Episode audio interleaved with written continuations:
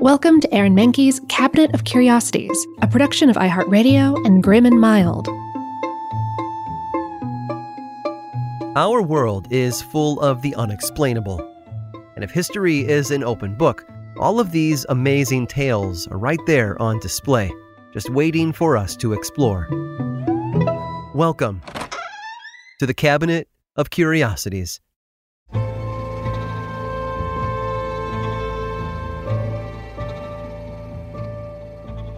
Aviation history is populated with tales of success. There was the Wright brothers' fabled first flight to Charles Lindbergh's solo trip across the Atlantic. Every triumph pushed the limits of what we thought was possible. Lindbergh may have been the first to complete a transatlantic flight on his own, but there were others who had attempted it before him. Two pilots, John Alcock of England and Arthur Brown of Scotland, managed to fly their Vickers Vimy bomber from Canada to Ireland in 1919. For some, though, that distance wasn't far enough. That same year, a New York hotel owner named Raymond Orteig came up with a contest. He offered $25,000 to anyone who could fly nonstop from New York City to Paris within the next five years.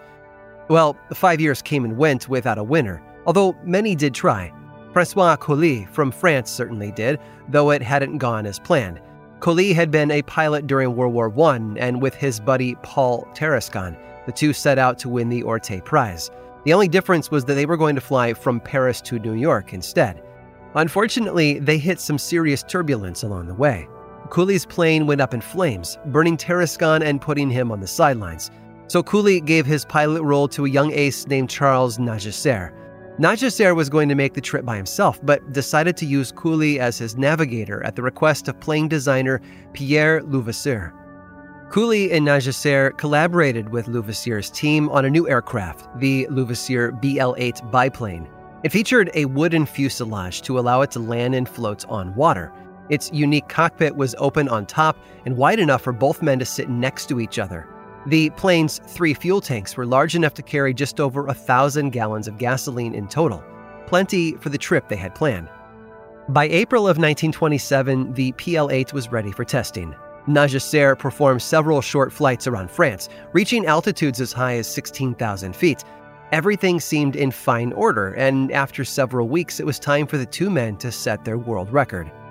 On the morning of May 8th of 1927, Coli and Nungesser strapped into their bright white PL-8 biplane, nicknamed L'Oiseau Blanc, or the White Bird, all gassed up and ready to go. As it turned out, that amount of fuel combined with their body weight made for one pretty heavy aircraft. So they ditched the undercarriage and, after a few bumps, took off for the US. Their planned route had the pilots flying over England and Ireland, then arcing down through New England until finally touching down in New York, right in front of the Statue of Liberty. All in all, it should have taken about 40 hours from start to finish. The White Bird was spotted by many across Europe, including a British submarine commander who caught sight of it just 20 nautical miles south of the Isle of Wight. As the hours passed, spectators started gathering in Battery Park, Manhattan, to watch the White Bird make its water landing near the Statue of Liberty. Some even claimed to have seen it flying over nearby Long Island. Papers in France jumped on the news, publishing stories about Coli and Nungesser's successful voyage, They'd made history as the first people to complete a non-stop transatlantic flight. There was just one problem. The plane hadn't actually landed.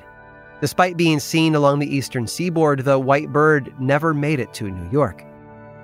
A man named Anson Berry, who'd been living in Maine at the time, told a reporter that he'd heard a struggling aircraft overhead on May 9th, but he never actually saw it. The clouds and fog overhead had obstructed his view.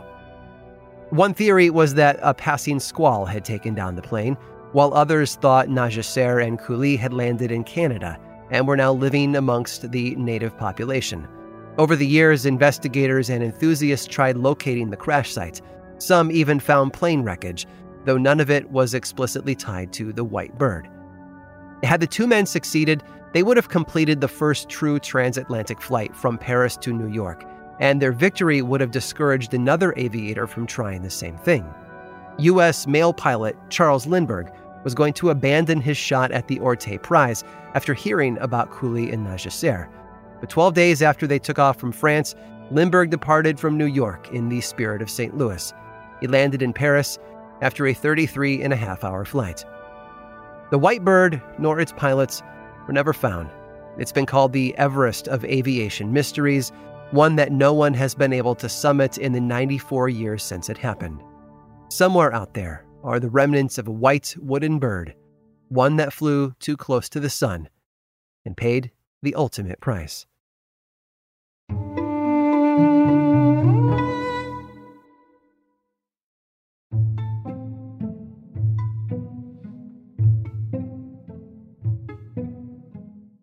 The Chinese philosopher Lao Tzu once said, Nothing is softer or more flexible than water, yet nothing can resist it. And he wasn't wrong.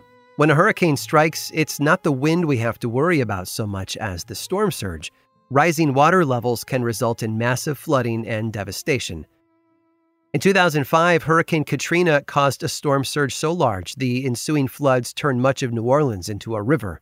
It damaged the city's main roads and killed over 1,800 people. 100 years earlier, a tropical cyclone in Australia caused a storm surge measuring 42 feet. Hundreds died. Thousands of fish, sharks, and dolphins were discovered miles inland, far from shore. The wind was so strong, it drove rocks into tree trunks. And countless shipwrecks have shown us that when the oceans churn, all it takes is one rogue wave to bring down a ship and its crew forever. Water nurtures, it gives life, it quenches our thirst and yet it also has the power to destroy, much like it did in Bhopal, India in 2019. Bhopal is a city located in the state of Madhya Pradesh, about 14-hour drive north of Mumbai. It's been the birthplace of politicians, authors, athletes, and movie stars. It was also the site of a major industrial disaster in 1984 when a gas leak at a pesticide plant killed thousands of people. But Bhopal has turned itself around since then. The city, which boasts a population of almost 2 million, is home to numerous educational and research facilities. It was also named India's cleanest state capital city for three consecutive years. And just like much of India, Bhopal is prone to a phenomenon that occurs during the months of June through September called monsoon season. During monsoon season, a region can receive as much as 90% of its annual rainfall amounts in only a short few months, the monsoons also trigger dangerous floods, capable of wiping out buildings, streets, and even killing people. In 2019, however, the rains were nowhere to be found. A drought had struck Bhopal, and locals were desperate. Without rain, crops would not grow, and famine was set to plague the region. But rather than wait for Mother Nature's help, Bhopal residents sought a different solution to jumpstart their rainy season. They conducted a ritual known by different names in the Hindu culture, but in Bhopal it was called the Manduka Parinaya. Manduka translates to frog, and Parinaya means wedding, literally, a frog wedding. During the ritual, a male frog and a female frog are selected by the people in town. The male is named Varuna, after the god of water, while the female is dubbed Varsha, meaning rain. The frogs are then dressed in ceremonial attire before they are married by a priest. Prayers are sung, and the event is treated much like human wedding, after which a large feast is held and the frogs are placed in water for their honeymoon escape. The hope is that the union of the two amphibians will please Indra, the Hindu god of rain, and will end the drought. So on July 19th, two frogs from Bhopal entered into holy matrimony as a way to stave off an impending famine, and it worked almost immediately.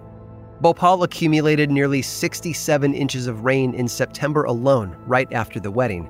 Their previous record had been set in 2006, when rainfall amounted to a total of 66 inches. Unfortunately, the frog wedding worked a little too well. Waters filled the streets, cars were brought to a standstill, homes and businesses were flooded.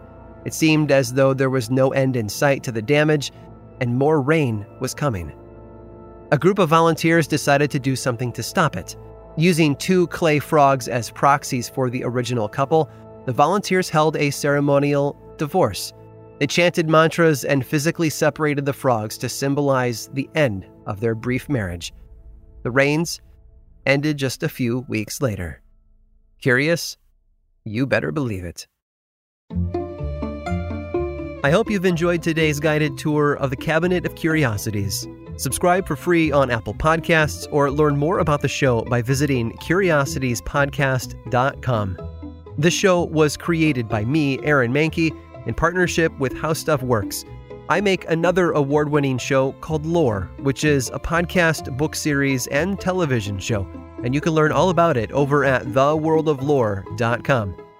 And until next time, stay curious.